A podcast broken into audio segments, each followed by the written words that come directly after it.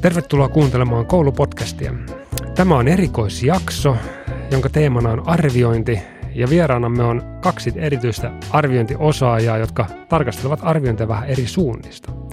Toivotan tervetulleeksi Neset Oakrin Soivion, joka on oppimisen ja osaamisen arvioinnin dosentti. Ja sitten toivotan tervetulleeksi Henri Karjalaisen, joka on aiemmin toiminut opettajana, mutta nyt kehittää opettajan käyttöön digitaalisia työkaluja Gridin pedagogisena johtajana. Ennen kuin mennään kuitenkin arviointiteemaan, niin kysyn teiltä kysymyksiä, joka me ollaan kysytty aikaisemmin myös tänä vuonna kaikilta aikaisemmilta vierailta. Eli maailmassa on monenlaista sekä positiivista että negatiivista kehityskulkua menossa. Neset. Mikä on mielestäsi yksi tärkein asia, mitä peruskoulussa pitäisi tässä ajassa ensisijaisesti opettaa? No kiitos ensinnäkin siitä, että saan olla tässä keskustelemassa hyvässä seurassa. Mm, mä mietin, kun äh, vähän viriteltiin näitä yhteisiä keskusteluteemoja, että onpa aika vaikeaa. Ja tota, mä lähdin miettimään, että jos mun täytyy yksi sellainen nimetä, niin mä toivoisin, että, että koulumaailmassa oppilaat oppis vähän resilienssiä – koska tota, mä huomaan niin kuin omassa nykyisessä työtehtävässäni, että et, et vähän niin kuin työelämässäkin niin oppilaiden kouluarki on aika hektistä ja aika, aika niin kuin semmoisista paloista muodostuvaa. Ja mä ajattelen, että se ei välttämättä ole oppimisen ja työskentelyn kannalta hirveän he, he, hedelmällinen lähtökohta.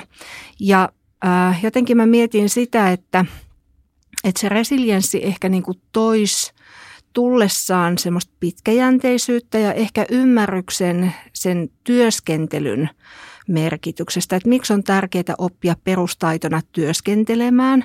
Ja sitten jotenkin niin kuin mun päässä tämä vielä kytkeytyy sillä niin kuin ehkä, ehkä niin kuin peruskoulaisiin, että et, et voi olla, että et sitä kautta tulisi sitä onnistumisen iloa ja, ja vahvistusta sille omalle äh, minäkuvalle, että kun huomaa, että hyvän aikaa, että kun mä tässä teen ja tsemppaan ja pärjään, niin, niin tähän rupeekin sujumaan oikein hyvin. Et sen takia mä ajattelin, että se resilienssi olisi minusta aika tärkeää. Henri, miten sä näet tämän saman asian? No mä sain itse semmoisen aha-elämyksen reilu kymmenen vuotta sitten opettajana. Mä olin lukiossa silloin opettajana. Meillä oli semmoinen käytäntö, että siellä oli tämmöinen ryhmävalvoja tai ryhmäohjaaja, en muista tarkkaa nimitystä, jossa haastateltiin aina nämä ekavuosiluokan oppilaat, opiskelijat ja siinä oli semmoinen lomake, mitä käytiin läpi, vahvuuksia, että pystyykö erittelemään jotakin osaamista ja sitten myös niin toiveita tulevaisuudelle ja niin edelleen. Ehkä se oli semmoinen niin jännittävä tilanne monelle 16-vuotiaalle niin opettajan kanssa jutella henkilökohtaisesti, mutta siinä mä hoksasin, kun oppilaat sanoivat, että matikka 8 ja äikkä 9. Ja se oli niin siinä – ja sitten mä ajattelin, että yhdeksän vuotta perusopetusta, että eikö yhtään vahvuutta pysty saamaan niin kuin, niin kuin mieleen.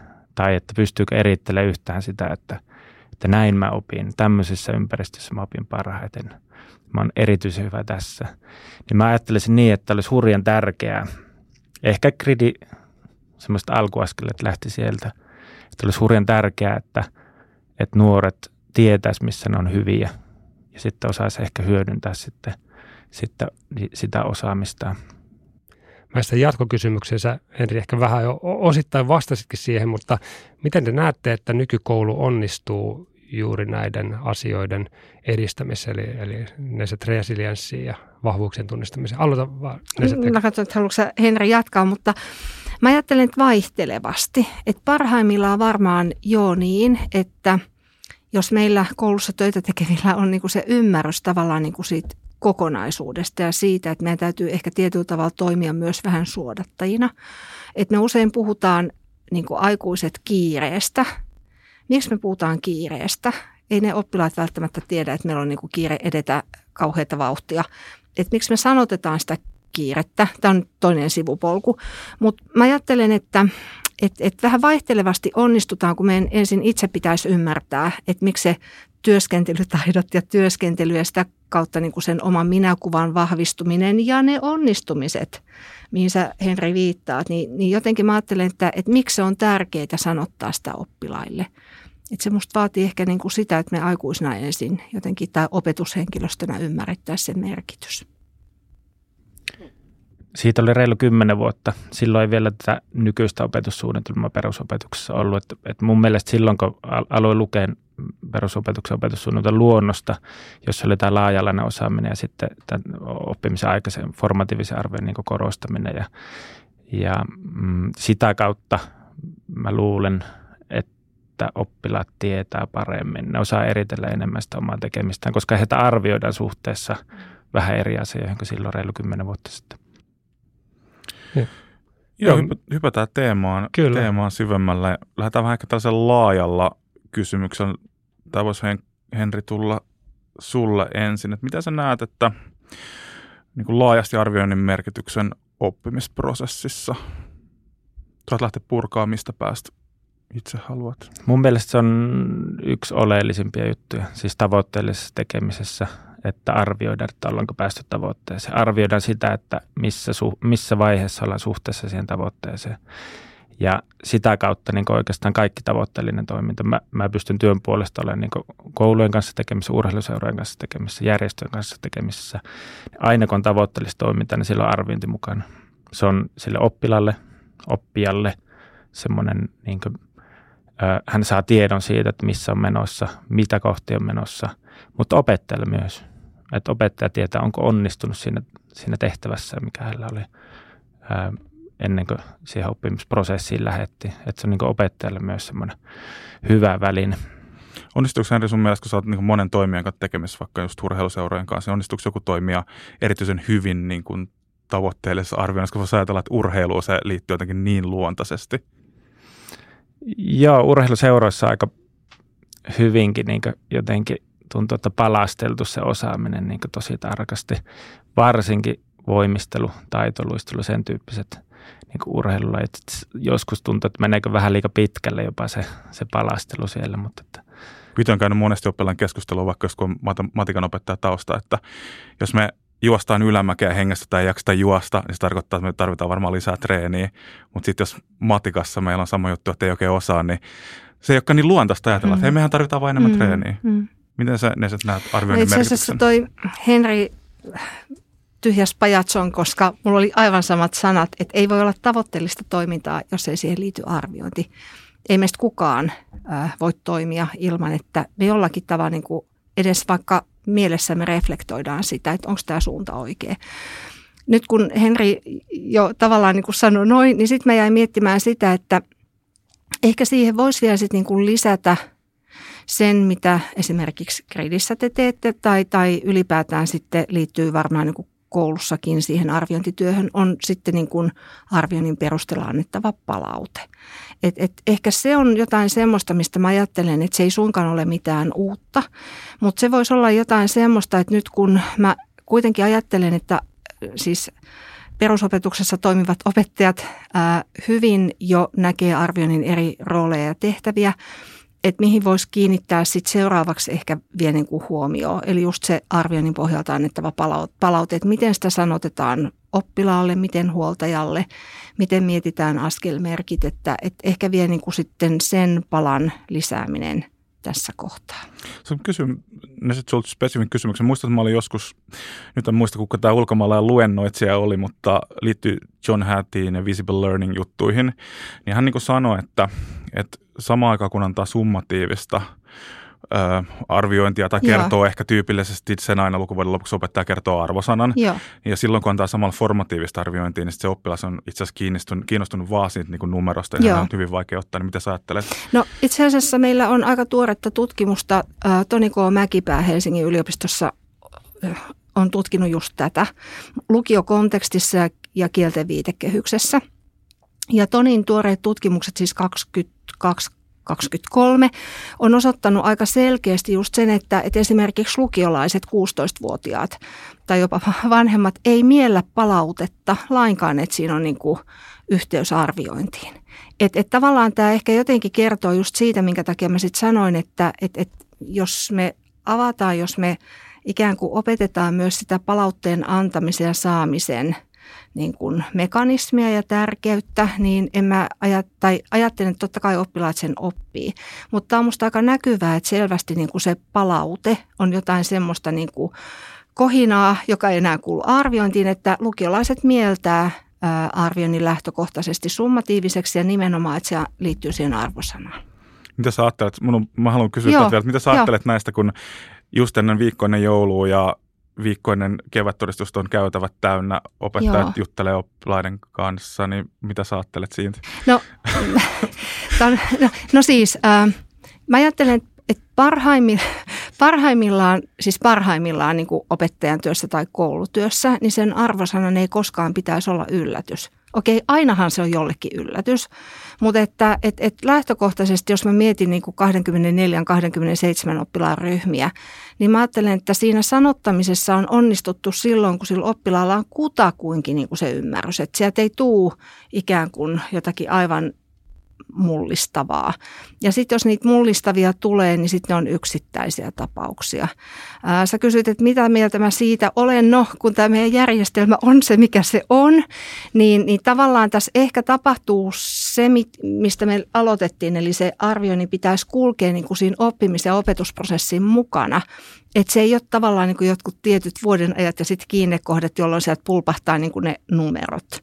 Että senhän pitäisi kulkea siinä rinnalla – ja toisaalta mä ajattelen, että kun monet tutkijat liittää esimerkiksi arvioinnin koulustressiin, niin kyllä mä sen, siis jokainen meistä ymmärtää sen, että jos siellä on tasan kaksi kohtaa, jolloin niistä arvosanoista puhutaan ja niitä mietitään ja niillä on kuitenkin niin kuin selvästi johtopäätöksiä tai seurauksia, niin totta kai se on aika stressaavaa, mutta jos se kulkisi siellä niin kuin rinnalla, niin voi olla, että nämä tämmöiset käytävällä tapahtuvat keskustelut joulukuussa ja toukokuussa vähenisi ja oikeasti siihen tulisi se mielekkyys. Mä tota, tai sisältää ehkä kysymyksen, tässä voi olla pientä johdantoa, joka myös reflektoi tuosta teidän aikaisemmasta keskustelusta. Yksi ensinnäkin, miksi keskustella arvioinnista? Mä itse, voitte olla toista mieltä, mutta mä itse näen arvioinnin niin kuin yhdeksi ihan keskeisimmäksi toiminnaksi koulussa opettaja ja oppilaiden välillä. Jotenkin se mantra, mikä, mitä mä käytän itsellä päässä, että arviointi ohjaa oppimista opiskelua enemmän kuin mikään muu toiminta koulukontekstissa. Eli se on niin kuin tosi oleellinen työkalu opettajille. Sitten ehkä se, mitä te puhuitte äsken, on, jos niin kuin oppilaat ei miellä palautetta niin kuin osana arviointia, ehkä sitten samalla voidaan miettiä, että mieltääkö ne arviointina osana palautettakaan jotenkin kun seuraa pienempiä lapsia, missä se oppiminen on aika luonnollinen, sitä ei ole vielä niin kuin laitostettu, sitä oppimisprosessia.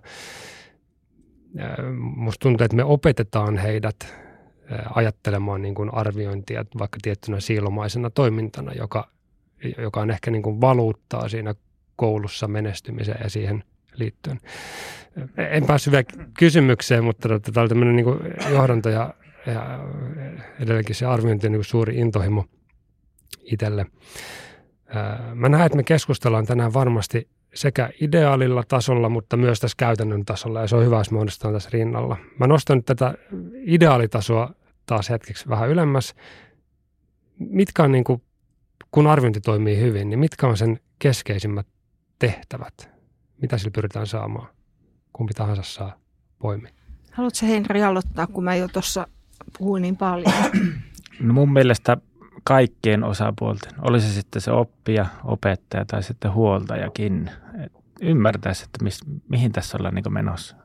Ja sitten jos halutaan ihan aidosti sitä, että niin kuin me ymmärretään nyt opetussuunnitelman niin perusteella että, ja tutkimusten perusteella, että minkälaista niin oppiminen parhaimmillaan on. Että oppijalla on omistajuus siitä tekemisestä, toimijuus on hänellä. Häntä aktivoidaan siinä tekemisessä – ja hän myös arvioi omaa tekemistään sitten, eli, eli itsearviointi, vertaispalaute siihen mukaan. Että kaikki osapuolet tietää, että minne ollaan menossa, mitä tässä nyt arvioidaan.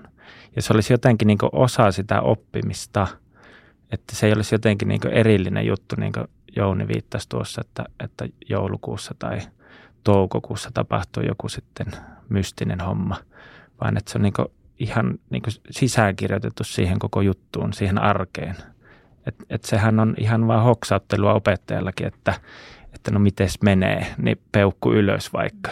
Tai siis, että, ja sitten se kohdistuu johonkin tiettyyn asiaan, että kaikki ymmärtää, että mihin siinä sitä palautetta annetaan.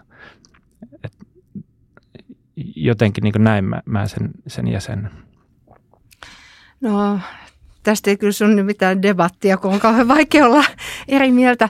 Jos mä vielä tuohon niin jatkan lyhyesti, että, että sit mä toisaalta niin kuin, ajattelen, että parhaimmillaan, jos me puhutaan siitä ideaalitilanteesta sen lisäksi, mitä Henri tuossa sanoi, niin mä ajattelen, että, että ää, toisaalta niin kuin siellä opettajan pöydän opettajapuolella opettajalla on niin kuin se varmuus ja vahvuus siitä, että hän tietää, mitä siihen arviointiin liittyy. Tietää, mihin arviointi kohdentuu, osaa käyttää nyt vaikka niitä päättöarvioinnin tai kuudennen vuosiluokan päättyessä annettavia kriteereitä, ymmärtää, mikä niiden rooli ja tehtävä on. Ja sitten toisaalta mä ajattelen, että huoltajilla ja oppilailla pitäisi olla myös se luottamus siitä, että – että se arviointi on läpinäkyvää. Siinä on pyritty tekemään työ mahdollisimman hyvin ja objektiivisesti. Meillä ei ole siis mitään syytä epäillä, ettei näin juuri olisi. Mutta se olisi myös niin kuin semmoinen kaksisuuntainen tie, jossa, jossa tavallaan niin kuin osapuolet voisivat tarkastella sitten sitä arviointia. Oli se nyt sitä summatiivista tai, tai oli se esimerkiksi keskustelua siitä – oppilaan edistymisestä tai taidoista tai mitä, mitä se nyt tarkastelussa kulloinkin onkin. Että mä ehkä vielä niin kuin liittäisin siihen sen reiluuden ja läpinäkyvyyden. Ja sitten nythän me puhutaan koko aika jotenkin niin, että, että ei ole olemassa koulun ulkopuolista maailmaa. kyllähän niitä arvosanoja ja arviointeja tarvitaan myös sitten ihan siihen, että, että tuota, haetaan vaikka toiselle mm. asteelle mm. ja, ja on tutkimuslaitoksia, jotka sitten, sitten tekee. Että et, et, et tämä näkökulma siinä tietenkin, kun yksi arvinen tehtävä oli, oli se, se kysymys. Mutta tämä on sellainen asia, jossa saa aika nopeasti, niin kuin, jos on ilos, ison yleisön äh, keskuudessa puhumassa, niin sitten kun muistaa vielä sanoa, että arvioinnin yksi tehtävä on laittaa järjestyksiä ja kertoa osaamisen tasosta sillä hetkellä – kokeilkaapa, saa aika niin kuin hyvät pöhinät siellä yleisössä, koska jostain syystä tämä niin kuin nähdään huonona tai pahana. Mä en tiedä, tuleeko se niin kuin jotenkin meidän tämmöisestä koulukeskustelusta, mutta näin se nyt vaan on, että, että se on esimerkiksi päättöarvioinnin yksi keskeinen tehtävä – ja sen takia, kun puhuttiin siitä, siitä ammatillisesta osa, osaamisesta, läpinäkyvyydestä ja siitä, että ei pitäisi tulla yllätyksiä, niin se liittyy myös siihen, että miksi arvosanoja annetaan ja minkä takia osaamista nyt meidän järjestelmässä arv, niin kuin arvotetaan. Tämä on ehkä tämmöinen raflava tai provosoiva juttu, mutta tuleeko se yllätys sitä kautta, että koska opettaja subjektiivisesti arvioi sitä oppilaan osaamista tai, tai niin, niin, sehän voi olla mitä tahansa, mitä se opettaja määrittelee. Ehkä mä haen tässä, että onko meidän haaste tai ongelma se kommunikaation vähyys oppilaiden ja oppijoiden välillä, että ne ei niin kuin näe sitä kokonaiskuvaa samalla tavalla ennen kuin vasta sitten joskus kokeen jälkeen tai, jossain muussa. Mitä ajattelette? Niin vai onko, nythän tämä kriteeri, kriteeriuudistus on tullut, sillähän syynsä, että vai onko niin, että, että niinkö sat, vähän niin kuin mä kärjistän nyt, että, että riippuu vähän, että mihin luokkaan sattuu oppilas menemään. Niin mehän tiedetään, kaupunki. että niin. meillä on samalla osaamisella arvosanalla 5 ja 9 oppilailla mm. on faktisesti sama mm. osaaminen. Onhan se mm. kyllä aikamoinen yhdenvertaisuusongelma. Mm. On se. Se on ollut, niin kuin, se on todennettu 2006. Ja, ja tota, vaikka niin kuin aina sanotaan, että ei ole koulujen välisiä eroja, niin se kouluvälisten erojen esille nostaminen ei liity niin kuin tähän arviointikysymykseen, vaan osaamiseen yleensä. Et, et tietyllä tavalla mä jotenkin ajattelen, että joo, on yhä edelleen. Joo, kriteerit on varmaan niin kuin yksi työkalu ja väline sillä, että miten voidaan kommunikoida opettajat keskenään mm. tai huoltajien ja oppilaiden kanssa. Mutta mä ajattelen, että se on sillä minusta niin kuin hyvä työkalu, mutta se on pitkä tie – Hmm. Että et, äh, kun kielten viitekehystä ruvettiin, sitä eurooppalaista kielten viitekehystä ruvettiin 2000 jotakin luvun alkupuolella käyttämään, niin meidän kielten opettajat on nyt niin siinä kohtaa, että he kommunikoi tosi sujuvasti ää, esimerkiksi niin kun, ää, sillä taitotasokielellä. Mutta se on vienyt toistakymmentä vuotta. Et se ei tule niinku ihan tuosta noin vaan, että että saa nähdä, olenko jo eläkkeellä siinä kohtaa, kun, kun sitten muissa oppiaineissa päästään ihan oikeasti. Mä ihan tosissani, että tota, et saa nähdä, että kauan tämä vie, koska kyllä tämä vie aikaa, että siihen joutuu, niin se on ihan paradigman muutos, että joutuu ajattelemaan vähän toisella tavalla.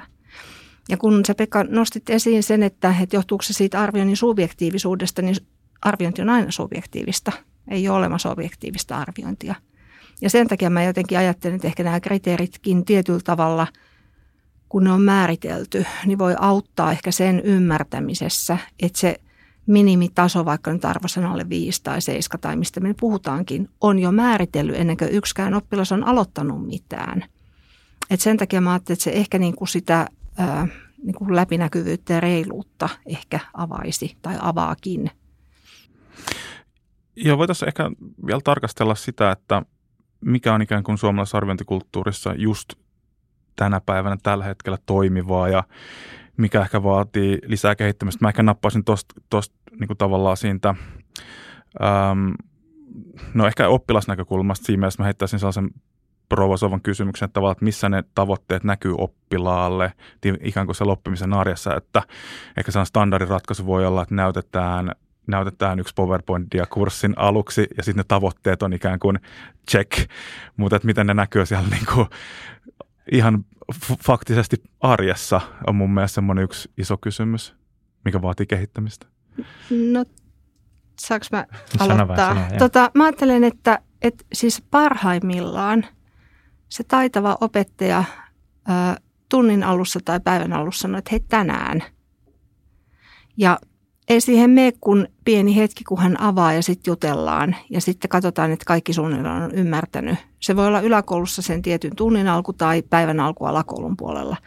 Ja sitten siihen ehkä palataan viikonlopussa tai sen tunnin lopussa tai milloin siihen nyt palataankin.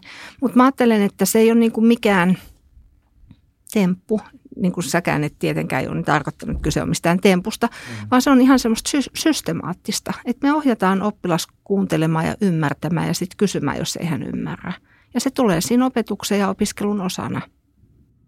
Joo, mä olisin just vastannut sitä, että, että niin kuin, mä oon nähnyt lukuisia hyviä esimerkkejä siitä, että, että se nivotaan siihen opetukseen ja keskustellaan oppilaiden kanssa auki, mitä tämä tarkoittaa, minkälainen on se, se se, se jotenkin se tavoitetila vaikka työskentelylle matematiikassa tai fysiikassa tai kemiassa, että minkälaista se tietyn tason osaaminen on ja annetaan niin esimerkkejä ihan, että hei, että nyt, nyt tämä on sitä juttua, jatka tätä juttua. Ja sitten että seinillä on, mä oon nähnyt hienoja niin julisteita, erilaisia jonkunnäköisiä semmoisia niin mm, no pienillä lapsilla on niin hyvin kuvallisia, mutta että, että, että se niin näkyy joka paikassa. Sitten se näkyy siinä mobiilisovelluksella, sitten se näkyy kirjoissa, se näkyy vihkoissa, että se on niin osa sitä tekemistä ja se puhutaan auki. Voitaisiin myös semmoisen vähän pienelle sivupolulle tässä näin, mutta jotenkin, siis Henrik, sä oot ollut perustamassa gridia ja, ehkä tämä keskustelu ää, saattaa olla jotain, että miksi te olette lähtenyt sitä perustaa. En tiedä onko. Mä huomaan, että mä en ole koskaan kysynyt sulta, että mikä on se niin sun syy ollut, koska sä oot kuitenkin toiminut opettajana, hmm. mutta sitten me ollaan ehkä e, yksi ensimmäisiä kertoja, kun me ollaan tavattu, niin mä oon Edukan messuilla messukeskuksessa nähty melkein kaksimetrisen papukaijan, joka, joka sisällä Henri on pyöri, pyöriskellyt, niin tota, kerro vähän niin kuin omaa henkilötarinaa. Henkilötarinat aina kiinnostavia. Eli opettajana, mitä sun päässä on syttynyt ja mitä on sitten tapahtunut? Siinä on varmaan ollut monta, monta monessa, mutta tämä yksi, yksi avainjuttu, että miksi nimenomaan yrittäjäksi ja miksi nimenomaan niin kuin, niin kuin tätä polkua, niin mun kaveri, nykyinen ystävä Toni Eskola, niin monta kertaa silloin, kun mä olin opettajana, niin, niin kyseli, että, että, että lähdetään yrittämään jotain, että olisiko koulumaailmassa jotain. Hän ei ole siis opettaja.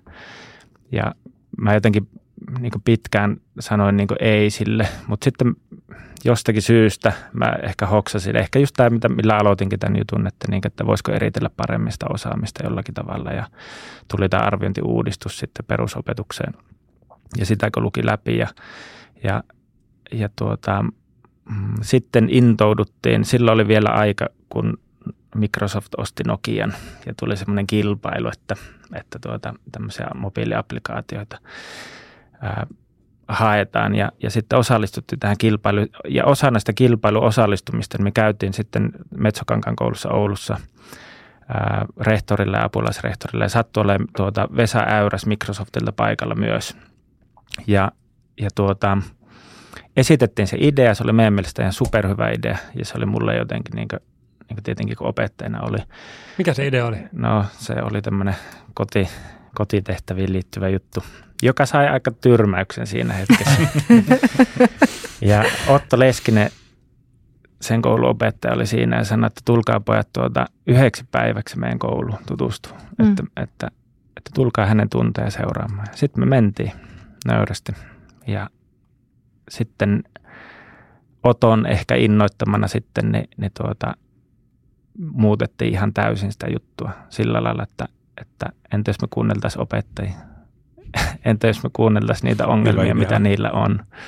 Entä jos me lähdettäisiin ratkaisemaan niitä juttuja, mitä niillä on niin mielessä? Ja sitten kyseltiin useilta opettajilta. Lähettiin, itse asiassa kututtiin sitten tuota Lasse Koskela isyysvapaalta, niin tuota, hän sitten koodaili aina siinä aikana, kun lapsi nukkui ja tehtiin semmoista ekaa demoversiota ja, ja sitä aina testailtiin sitten eri, eri luokissa, eri kouluissa ja, ja 2015 perustettiin yritys sitten ja ei vielä kukaan ollut sitten päätoimisesti mukana siinä.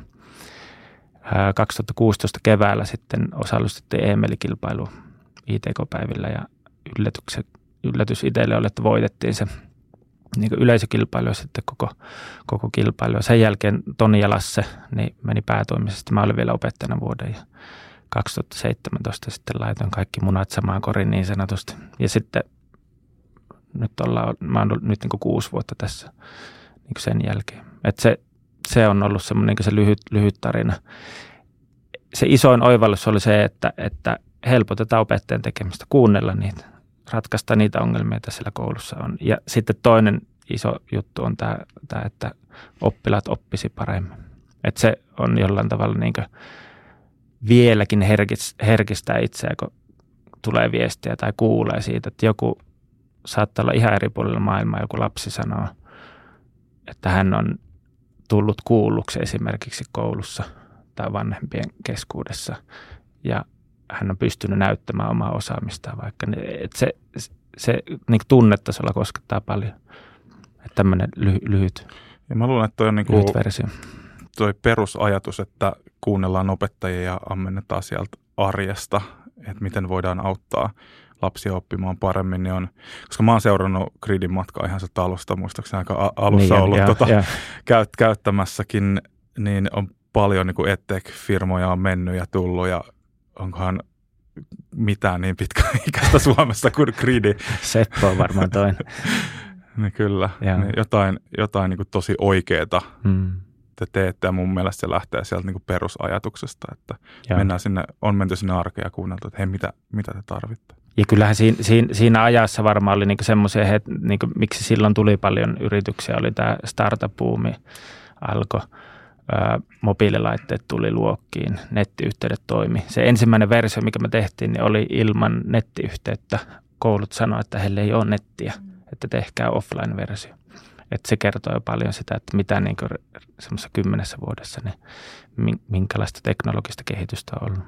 Joo. Mä haluan, mä haluan kysyä tämmöisen, en tiedä onko tämä haastava kysymys, mutta tota, kysyn kuitenkin ja sitten toivon ehkä Nesetiltäkin jonkunlaista kommentointia. Nyt kun puhutaan tosiaan arvioinnista – niin mikä on se ää, niin kuin pääjuttu, timantti, kruunu, jalokivi tai joku, mitä te näette, että miten te oikeasti pystytte ää, auttamaan opettajia siinä arviointityössä. Ja sitten sit kiinnostaa niin kuin Nesetin näkemys todellisena arviointiosaajana, miten sä itse näet, mutta mikä, mm. mikä on niin se pääfokusjuttu? Mm. Mä niin paljon pohdittu sitä, että on olemassa eräänlainen niin ideaali, joka tulee opetussuunnitelmasta ja niin laista ja säädöksestä ja, ja tutkimuskirjallisuudesta ja kaikesta. Sitten, sitten on olemassa niin todellisuus, mit, mitä opettajat niin elää ja oppilaat elää. Niin jotenkin, niin kuin, koska opetustoimihan aina haluaa sitä, että toimittaisiin niiden, niiden niin normien mukaisesti, mitä on. Ja toki varmaan jokainen opettajakin kurottaa sinne. Mutta sitten ne käytännöt on niin vahvat, niin kuin ne set sanoit siitä, että, että saattaa mennä niin aikaa, että oikeasti nämä kriteerit tulee, tulee arkeen. Niin yritetään niin sitä, sitä käppiä jotenkin niin pienentää. Ja sillä tavalla, että me yritetään kuunnella, mitä opettajat sanoo, ja sitten, että, että, että mitä, mitä säädökset sanoo, mitä, mitä tutkimukset sanoo ja niin edelleen. Ja sieltä syntyy sitten kaiken näköisiä juttuja. Siis, että käsityön opettajalle se on hyvin erilaista kuin mitä se on vaikka alkuopettajalle. Se on liikunnanopettajalle tosi eriä kuin se on matemaattista ainetta opettajalle. Opinto-ohjaajalle se on hyvin eriä kuin vaikkapa sitten tuota, tuota fysiikan opettajalle. Et, että niin kuin, jotenkin si, si, siinä välimaastossa niin kikkailu ja, ja, ja, ja sen, sen oikean jutun löytäminen, ei se helppoa tietenkään ole. Ja kun Suomessa vielä on opettajalla tosi niin hyvä autonomia siihen, että se saa valita välineet, tavat, kaiken, kaiken niin tekemisen, niin kukaan ei koskaan pysty pakottamaan Suomessa, että nyt sä käytät tätä softaa niin sitten se on aika armoton siis siinä, että, että se pitää olla niin sen opettajan mielestä hyvä ja toimiva. Ja siinä ne kaksi näkökulmaa nyt. Mä annan sitten sulle vuoron kommentoida. Mä vähän laajennan tätä vielä kysymällä, että sulla on niin laaja perspektiivi tästä, tästä kaikesta. Aina kun arviointia pyritään kehittämään Suomessa, niin onko meillä yleensä myös työkalut unohdettu, vai onko ne, niin odotetaanko, että joku kehittää sitten työkaluja, joilla pystytään vastaamaan näihin? Niin koska nythän kredit tuntuu tämmöiseltä työkalut, joka tarvitaan ja kukaan muu ei oikein tarjoa sitä. Jos mä vastaan ensin siihen kruunu- ja, lokivikysymykseen, sitten mä tuun tohon, koska mä jotenkin ajattelen, että tässä pöydässä on niin herkullista olla, koska täällä on kaikki arviointiosaajia, ihan kaikki. Ja, ja jotenkin niin tämä meidän keskustelu mun mielestä kertoo aika hyvin siitä, että, että me ollaan tavallaan mun mielestä päästy muutamassa hetkessä ihan tosi olennaisiin kysymyksiin ja olennaisiin asioihin. Se, mitä sä Henri äsken tuossa kuvasit, niin mun mielestä sä kuvaat semmoista niin kuin opettajan arviointiajattelua. Se oli aikoinaan semmoinen, jota mä toivoin imperfektissä, että, että, että olisi joku tapa tavallaan niin kuin lähteä ihan kartottamaan, että mitä siihen opettajan arviointiajatteluun liittyy. Voi olla, että, tai toivottavasti joku nuori innokas tutkija ottaa tästä äh, koppia. Mutta siis mun mielestä sä kuvaat hirveän hyvin sitä, että mitä se on, että opettajalla on se osaaminen, tiedot, taidot, mutta sitten on myös se ymmärrys ja ajattelu, koska meidän koulutusjärjestelmähän on siinä haastava. Että kun sä sanoit, että ei ole olemassa ikään kuin semmoista työvihkoa, check, check, check, vaan sulla täytyy olla oikeasti niin kuin se osaaminen ja ymmärrys, mitä sä teet. Niin sitten kääntöpuoli on se, että tutkimuskirjallisuus osoittaa, että arviointi on yksi vaikeimmiksi, vaikeimmista työtehtävistä, ei vaan meillä, vaan sitten ehkä ihan myös muuallakin. että et arviointi koetaan kauhean hankalana, ikävänä, vaikeana. Ja mä ajattelen, että siihen osittain liittyy se, että me joudutaan niin kuin – arviointityössä pakottamaan itsemme joskus myös sen mukavuusalueen ulkopuolelle, koska kukaan toinen ei voi ratkaista just näitä, mitä sä sanoit, että alkuopetuksessa vähän eri juttu kuin käsityön opetuksessa. Että meidän täytyy niin kuin oikeasti miettiä, että se tapa, millä me opetetaan ja oppilaat opiskelee, että se kommunikoi myös sen arviointin menetelmien valinnan kautta. Plus sitten ehkä semmoinen, mikä usein liitetään, tämä on nyt ehkä vähän yleistävää ja se ei välttämättä ole niin kuin suomalaiset opettajat, mutta aika usein meillä mun mielestä niin kuin ajatellaan, että okei, että mä voin myös valita sen, mitä tavoitteita, mitä sisältöjä. Ja siinä kohtaa nyt sitten lähdetäänkin aika sivuraiteille. Mä en sano, että se on niin kuin yleistä, mutta sitä kyllä aina silloin tällöin kuulee. Mutta tämä ehkä siihen kruununjalokiveen, että, että pitäisi tulla niin kuin ehkä se ymmärrys ja oivallus, että se on aika keskeinen työtehtävä ja se kuuluu meidän ammatilliseen osaamiseen ja että kukaan toinen ei voi tehdä sitä meidän puolesta. Mutta sitten toi, mikä tulee noihin välineisiin, niin mun täytyy sanoa, että mulla on ollut myös ilo kulkea niin kuin pientä matkaa gridin, gridin kanssa ja jotenkin Mä en yleensä harrasta kaupallista yhteistyötä monestakin syystä, mutta teidän kanssa mä oon sitä harrastanut. Ja, ja se johtuu ihan siitä, että, että mulla on niin syvä ym, usko ja luotto siihen, että et, et siellä on niin kuin oikeasti osaamista. Että se työkalu, joka tehdään, sä mun mielestä kauhean hyvin kuvasit sitä, että se lähtee niistä ihan oikeista käytännön ongelmista, joita on lähdetty ratkomaan.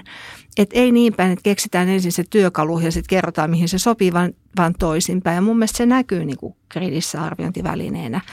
Et me ollaan ehkä siinä vähän niin kuin jännittävä, ää, no jännittävä koulutusjärjestelmä, että, että meillähän ei niin kuin lähtökohtaisesti hirveästi näitä työkaluja mietitä, että se tulee sitten niin kuin vapaan kilpailun kautta, että, että ei myöskään niin kuin ikään kuin ohjata siihen. Me on totuttu, että oppimateriaali on se meidän oppiminen. Nimenomaan, nimenomaan. Ja tämä on nyt hyvä esimerkki siitä, että, että mitä se tarkoittaa, että kun tehdään niin kuin on ajateltu, että tulee tehdä. Joo, hei, voitaisiin mennä tota, arviointiuudistukseen ja monet on varmaan huomanneet, että kutosluku päivittyy tuossa jokunen vuosi sitten ja nyt on hirveästi alettu puhua kriteereistä ja näin poispäin. Niin voitko ne vähän viedä meidät niin kuin matkalle pikkasen, että mitä on nyt tapahtunut ja missä Joo. kohtaa ollaan nyt arviointiuudistuksen Joo. kanssa? No hyvin lyhyesti, niin kuin mä tuossa äsken sanoin, niin 2006 opetushallituksen silloisen arviointiyksikön arvioitsijat Jorma Kuusela, äh, lappalaisen mm, äidinkielen arvioitsija Lappalainen, ja, niin kuin tavallaan ehkä semmoisena kärkiniminä oli kiinnittänyt huomioon siihen, että, että samalla osaamisella saadaankin hirveän eri arvosanoja, mutta sitten ei oikein niin kuin päästy tavallaan siihen kiinni, kunnes sitten tuli semmoinen vahinko, joka tutkimuksessakin usein tapahtuu, että olikin ihan yllättäen ikään kuin semmoinen asetelma, että se oli kaksi opet, oppiainetta, hissa- ja yhteiskuntaoppi, jossa samat oppilaat vastasivat niin kuin, saman opettajan samat oppilaat vastasikin kahteen oppiaineeseen ja päästiin siihen, että että voidaan osoittaa, että siellä on systematiikka. Siis tätä tutkimuskirjallisuutta, tutkimusta oli jo tehty ennen 2013, mutta siitä tavallaan niin kuin lähti sitten jo ehkä tämmöinen systemaattinen niin kuin evidenssi, että mitä se systeemissä tarkoittaa. Meillähän on valtavasti tutkimuskirjallisuutta ennen ja jälkeen ja tutkimusta siitä, että, ää, että kouluissa, jossa osataan hyvin, arvosana antolinja on aika tiukka ja sitten vastaavasti kouluissa, jossa osaamisen taso on vähän vaatimattomampi, niin sitten siellä arvosanan antolinjat on hieman löysempiä. Ja se, siihen viittasit just äsken, kun sanoit, että siellä voi olla jossain matematiikassa jopa neljän arvosanan ero. Me ollaan Rautopuron Juhani ja Raili Hildenin kanssa tutkittu ö, kuutta oppiainetta ja sitä mekanismia, joka on juuri tämä mun äsken mainitsema. Ja siellä oli kuitenkin jo 30 000 päättövaiheen oppilasta ja 6500 koulua. Että tavallaan niin kuin, tämä vaan yhtenä evidenssinä. No, siis. 2014 POPSin perusteet tuli ja meni ja otettiin käyttöön. Sitten 2018 silloinen opetushallituksen pääjohtaja oli Pekka Heinonen oli jäänyt ehkä sitten miettimään sitä, että mitä tälle voisi tehdä – Toki siellä oli OAJilta aika vahva edustus. Jaakko Salo, mä tiedän, että Jaakko teki aika paljon töitä sen eteen, että, että asiaa pidettiin yllä, koska meidän tutkijoiden yksittäinen ääni ei nyt ihan hirveästi kyllä suoraan sanottuna kantanut. Ja Olli-Pekka Heinonen otti koppia siitä, että, että hän kutsui, meitä oli seitsemän henkilöä, jotka hän kutsui ja sitten sanoi, että no sanokaa, että miten nämä kriteerit saadaan toimimaan. Meille luvattiin, että pari kokousta ja muutama hetki menee. Ö, yli 30 kokousta, sen lisäksi niin kuin iltasin viikonloppuisin töitä ja sitten siihen meni nelisen vuotta kaiken kaikkiaan, koska aika nopeasti me huomattiin niin kuin se, että, että sitä normipohjaa pitää tarkentaa ja täsmentää, että semmoinen kuin formatiivinen, summatiivinen arviointi ei ehkä niin kuin ihan ollut vielä semmoista perushuttua, arvioinnin dokumentointi meni tosi pahasti sekaisin, että mitä täällä dokumentoidaan ja kuinka paljon. Ja, ja monet muut asiat va, vaati täsmennystä ennen, ennen kuin päästiin sitten siihen varsinaiseen kriteeriohjetyöhön. Ja sitten tuli nämä yli 200 aineasiantuntijaa, jotka sitten rupesi tekemään niitä kriteereitä. Ne validoitiin Karvin toimesta.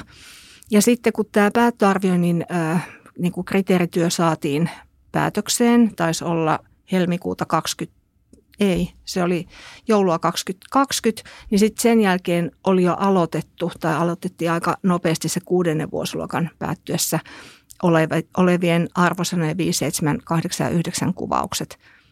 Mä ajattelen, että se päättöarvioinnin kriteerityö on ollut niin kuin välttämätöntä. Ja sitten voitte päätellä sen lopun. Mutta mä ajattelen, että se arviointiluku 6 ja sitten se, että, että niin kuin arviointilukua ja niitä päättöarvioinnin kriteereitä luettaisiin rinnakkain, koska se, ne keskustelee keskenään. Että jos lukee vaan kriteereitä, joka on opettajan työkalu, sitten ei ole tarkoitettu, että läväytetään se oppilaille ja sanotaan, että katsokaapa tästä. Koska siellä on paljon semmoisia niin kuin joku kompensaatioperiaate, että opettajan arviointiasiantuntijana täytyy tietysti tietää, ja toki he tietävätkin, mitä kompensaatioperiaate tarkoittaa. Tai se on se dynaamisen arvioinnin ohjatusti itsenäisesti – kulkee aika monissa oppiaineissa. Että nämä täytyy niin kuin tietää ja sitten opettajien tehtävä on avata näitä oppilaille ja huoltajille. Mutta aika pitkä taival. Nyt ollaan 2023. Ja nyt ehkä omasta näkökulmastani tuntuu, että nyt me ollaan varmaan siinä jonkunlaisessa murrosvaiheessa, koska tämä kaikki taustatyö on tehty, mm. Mistä ollaan niin kuin iloisen tietämättömiä ja nyt voidaan vaan kritisoida, että miksi tämmöinen la- mm. on tehty niin kuin mm. viikonlopun mielijohteesta, mm. mikä ei totta. Mm. Kuvasit niin kuin 17 vuoden kulkua 2006 mm. alkaen. Joo. Öö, mitä tapahtuu tästä eteenpäin? Voi heittää niin kuin arvauksia tai, tai innostuksia, mikä paranee tai huolia. Ja, ja samaten minua kiinnostaa tosi paljon toi niin kuin käytännön taso ja siinä ehkä niin kuin gridillä on, on, on niin kuin iso merkitys siinä, että on, on myös joku työkalu, miten se voi niin kuin käytännössä konkretisoida tämän, tämän jutun, mutta mitä sä Neset sanot, mitä tapahtuu? No tota, Mä sanoisin, että parhaimmillaan tässä käy niin, että ne kriteerit otetaan käyttöön. Päättöarvioinnissa on jo tehty kaksi kertaa päättöarviointikriteereitä käyttää ja mä näen mun nykyisessä työssäni, että, että opettajat, joiden kanssa minä teen töitä, ovat ottaneet verrattain hyvin kriteerit käyttöön. Ähm, mun huoli on se, että jos tavallaan niin kuin niitä kriteereitä ikään kuin pidetään, että oppilaiden ja huoltajien pitäisi niitä niin kuin osata tulkita tai, tai äh, ymmärtää, niin mun mielestä siinä me mennään kyllä sit pahasti pieleen. Et se on kyllä niin kuin meille, meille opetusalan ihmisille tarkoitettu. Ja sitten mun huoli ehkä liittyy siihen, että et, et, mä tuon sen huolen nyt sinne niin kuin alakoulun kuudennen luokan päät, päättyessä olevaan tilanteeseen, että kun siellä yksittäinen luokanopettaja voi hyvin opettaa kymmenestä 14 oppiainetta ja siellä on valtava määrä tavoitteita ja kriteereitä, niin mun huoli on se, että, että ensin siellä niin kuin yritetään, sitten siellä uuvutaan ja sitten todetaan, että antaa olla, mä jatkan niin kuin ennenkin. Se on mun huoli. Henri. Mä olisin sanonut ihan saman tuo, siis tuo, siis tuo, tuo loppuosan, siis että et, et, et suomalaiset opettajat mun kokemuksen mukaan hurjan tunnollisia. Ja ne haluaa tehdä sen niin kuin hyvin se juttu. No nyt sitten mä toivon, että se tilanne on se, että jokaisella opettajalla olisi vuosiluokkaistettu ne tavoitteet. Ei sitä välttämättä tehty, mitä mä oon niin katsonut. Että joka vuosi ei tarvitse samoja tavoitteita arvioida. Eli vähennettäisiin niitä joka vuosi tehtäviä arviointeja. Mä toivoisin, että rehtorit johtaa sen prosessin, resurssoi aikaa, työaikaa opettajille – hyvät välineet siihen. Se voi olla gridi, se voi olla joku muukin, mutta joku väline siihen, että pystyy tekemään sitä juttua. Ja oikeasti niin, että, että tehdään vaikka aineryhmissä, vuosiluokkaissa, tiimeissä asioita ja käytetään siihen aikaa ja pureskellaan, että mistä tässä on niin kyse. Koska kyllä sieltä sen logiikan pystyy hyvinkin nopeasti lukemaan, jos siihen käyttää aikaa. Jokainen ammattilainen pystyy lukemaan sen sieltä. Mä oon nähnyt hienoja juttuja, mitä, mitä eri kaupungit on tehnyt, semmoisia isoja julisteita, postereita, jossa on niin kuvattu verpeillä, että minkälaista osaamista aina niin tässä oppiaineessa milläkin osa, niin arvosanalla niin, niin vaaditaan. Opettaja saa sitä hyvä, hyvän kopi. Aa, tuo on tuo, tavallaan prototyyppioppilas. Tuommoinen prototyyppioppilas tuohon. Lähdetään tarkentamaan sitä juttua. Jutellaan oppilaiden kanssa.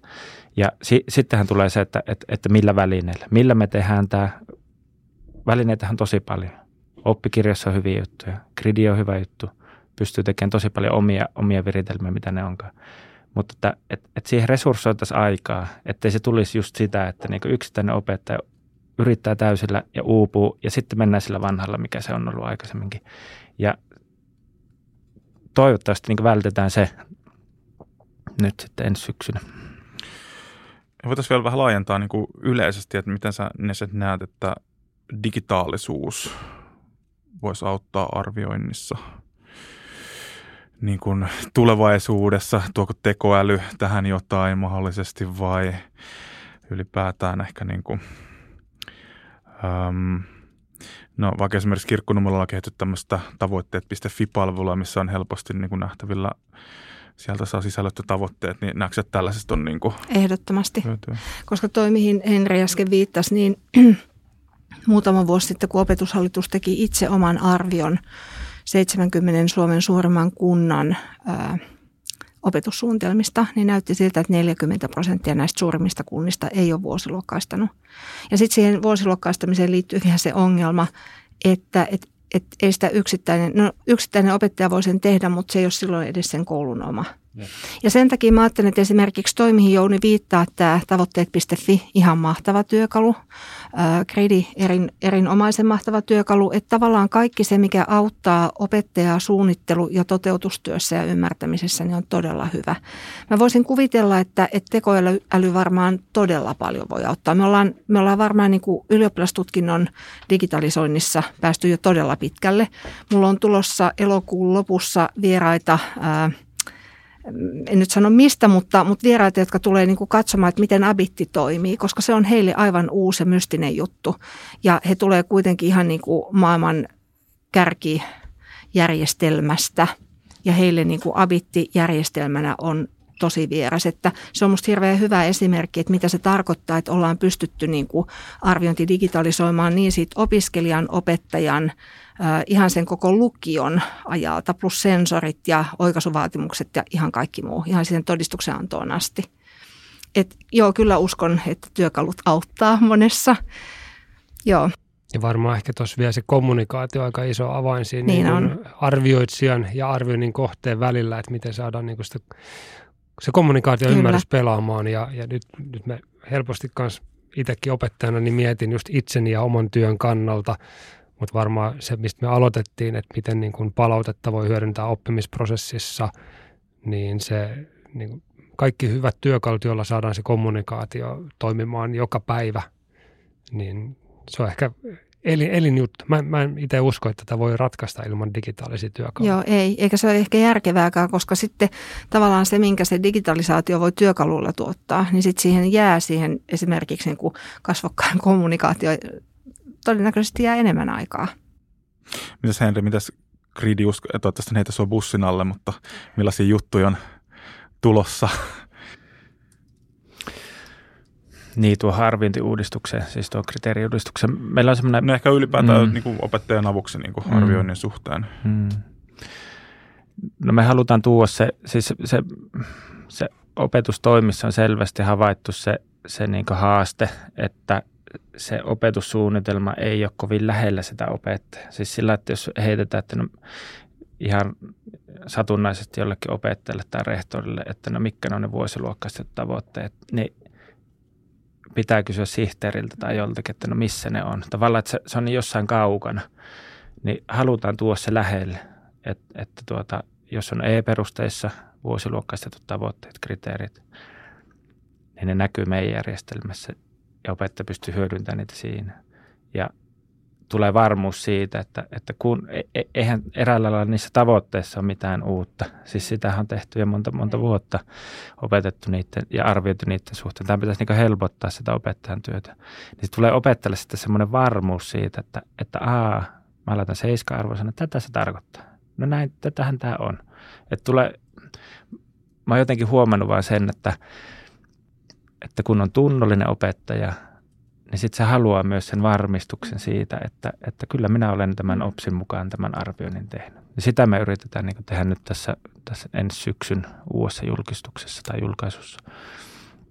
Mutta siitä, että haluan jatkaa siitä, että mitä Neset sanoi siitä digitaalisesta arvioinnista, niistä hyödyistä, niin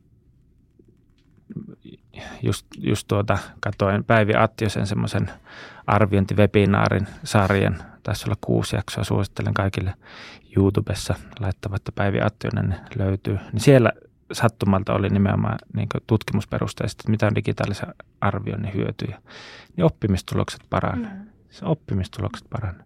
Ja siinä oli niin yksi näkökulma oli se, että, että se saadaan kytkettyä siihen oppimiseen, se oppimistapahtumaan se arviointi paljon helpommin. Se on autenttisempaa, se on siinä hetkessä silloin, kun tapahtuu se asia, niin voidaan tehdä se arviointi.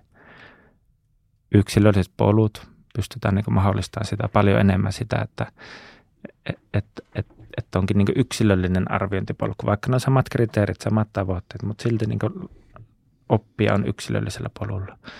Sitten toki digitaalisuus tuo niin mahdollisuuksia niin monella lailla siis sillä, että, että jos opettajan pitäisi tehdä paperilla vertaisarviointi tai vertaispalaute, itsearviointi, tehdä koosteet siitä, niin kyllähän se nopeuttaa sitä niin digitaalisuus. Et, että tuota, ja sitten, että heitetään ehkä enemmän vastuuta sitten näissä digitaalisissa alustoissa monesti sille oppijalle. Eli oppijalle pallo, sitten omistajuutta omasta oppimisesta. Oppilaalle tulee myös ymmärrys siitä, että missä minä olen hyvä. Mm. Ja nyt se palaa taas ehkä siihen nyt, kun miettii, niin mitä mä, millä mä niin aloitinkin oman puheenvuoron siitä, että, että, että oppilas ymmärtää, että missä on hyvä ja osaa eritellä omaa osaamista. Että, että kyllä se digitaalisuus niin paljon, paljon niin mahdollista. On sitten toinen kysymys se, että mikä on opettajan digitaalisen niin osaaminen. Se on, se on niin toinen kysymys. Kuormittaako se paljon opettajia sillä mutta mut se, se liittyy siihen koulut, kouluttamiseen ja kouluttautumiseen ja sen tyyppiseen juttuun. Verkkoyhteyksen kaikkeen siihen, että miten ne toimii näin edelleen. U- uudistus varmaan kuormittaa aina, koska siinä on uutta ja opittavaa, uusia, uusia käytänteitä. Mennään vielä tähän kriteeriperusteisiin tai uusiin kriteereihin, mitä on tullut ja tätä arviointiuudistusta. Ja mä haluan Neset kysyä sulta, mitkä on sen suurimmat hyödyt? No tota, mä vastaan ensin ideatasolla ja sitten käytännön tasolla. Ideatasolla varmaan se, mihin Jouni tuossa äsken viittasi, josta mä jatkoin, että, että ää, siellä päättövaiheessa, perusopetuksen päättövaiheessa, ää, osaamisen ja saatujen päättöarvoisen erot kouluittain ei olisi niin suuret. Että et tavallaan niin saataisiin työkalu sille, että voitaisiin valtakunnallisesti kutakuinkin äh, ikään kuin olla yhteisessä ymmärryksessä, että mitä se kasio ja mitä se kymppi on. Ilman päättökokeita. Ilman päättökokeita. Mä ajattelen, että tämä on niin kuin pedagoginen ratkaisu siihen. Hyvä, Koska, nä- hyvä näkökulma. Niin, joo. joo että, että ennen, ennen kuin puhutaan mistään päättökokeesta tai muista, niin tämä olisi, tai sen takia käsittääkseni tätä lähdettiin osittain tekemään, että saataisiin kuin pedagoginen ö, ratkaisu. No tämä siis ideaalitasolla. Ja käytännön tasolla mä ajattelen, että jo, me ollaan puhuttu tänään aika paljon siitä, että se se arviointi on aika arkipäivästä ja se liittyy aika olennaisesti ihan niin kuin opettajan perustyöhön, mutta sitten myös niin kuin oppilaiden toimintaan. Et mä toivon, että tavallaan niin kuin nämä kriteereillä me löydettäisiin semmoinen kommunikointitapa, keino puhua semmoisista asioista, jotka muuten on aika abstrakteja oppilaiden kanssa, huoltajien kanssa, opettajat keskenään. Että meillä on niin kuin kuitenkin ihan kuva, kuvauksia osaamisesta, kiinnekohtia. Ja mä ajattelenkin, että, että käytännön tasolla tämä kyllä niin kuin tarkoittaa sitä, niin kuin mä tuossa äsken viittasin, että tämä vie varmaan aika pitkän aikaa. Me joudutaan miettiä, että no minkä tyyppisiä näyttöjä me halutaan, jotta nähdään, että osaako oppilas analysoida tai, tai mitä se on niin kuin tässä koulumaailmassa, että mä pääsen kiinni. Että tämä mun mielestä niin kuin menee kautta linjan, että nyt ollaan siellä normipohjassa, mutta sitten sen jälkeen tullaan opetus- ja arviointikäytänteisiin, sitten tullaan oppilaiden kanssa työskentelyyn, sitten tullaan ehkä tehtäviin, ää, työkaluihin. Että tota, et mä ajattelin, että sen täytyy mennä niin kuin läpi koko, koko linjan ja sitäkin mä pidän hyvänä. Et mä toivon, että tämä arviointi vähän niin kuin arkipäiväistyisi ja ymmärrettäisiin, että tämä ei ole niin kuin mitään sen kummallisempaa. Tämähän on aika, aika niin kuin tämmöistä perushuttua, etten sanoisi. Voisin edes antaa niin kuin jo muutaman, niin kuin mä luulen, että siis kun puhutaan monipuolesta arvioinnista, niin. mä luulen, että moni opettaja on silti jotenkin vähän jumis siinä niin kuin ko- Joo. koen niin kuin syklissä. Joo. Niin heitä jotain hyviä niin kuin käytäntöjä, mitä muuta voisi tehdä. Tota, mä luulen, että me ollaan ehkä tässä viimeisen kymmenen vuoden aikana päästy onneksi siitä, että se koe on ainoa. Et, et kokeitakin voi tehdä niin monella eri tavalla. antaa näyttöjä, mutta ehkä se idea on siitä, että siitä osaamisesta annetaan monenlaisia näyttöjä. Se voi olla esitelmää, se voi olla ryhmästyöskentelyä, se voi olla äh, vaikka joku esitys, se voi olla oikeastaan melkein mitä vaan. Enkä mä sano, etteikö se koekin jossakin tilanteessa ole ihan hyvä silloin, kun me halutaan ulos mitata yksilön suoritusta isossa ryhmässä vaikka. Mutta ajatus siitä, että et, et, oppilas aina tietää, mihin, mihin sitä näyttöä – äh, käytetään, että onko se vain niin mun oppimisen tukemiseksi tai ymmärryksen saamiseksi opettaja oppilaan välillä, että missä mennään, vai onko se niin, että sillä kerätään evidenssiä.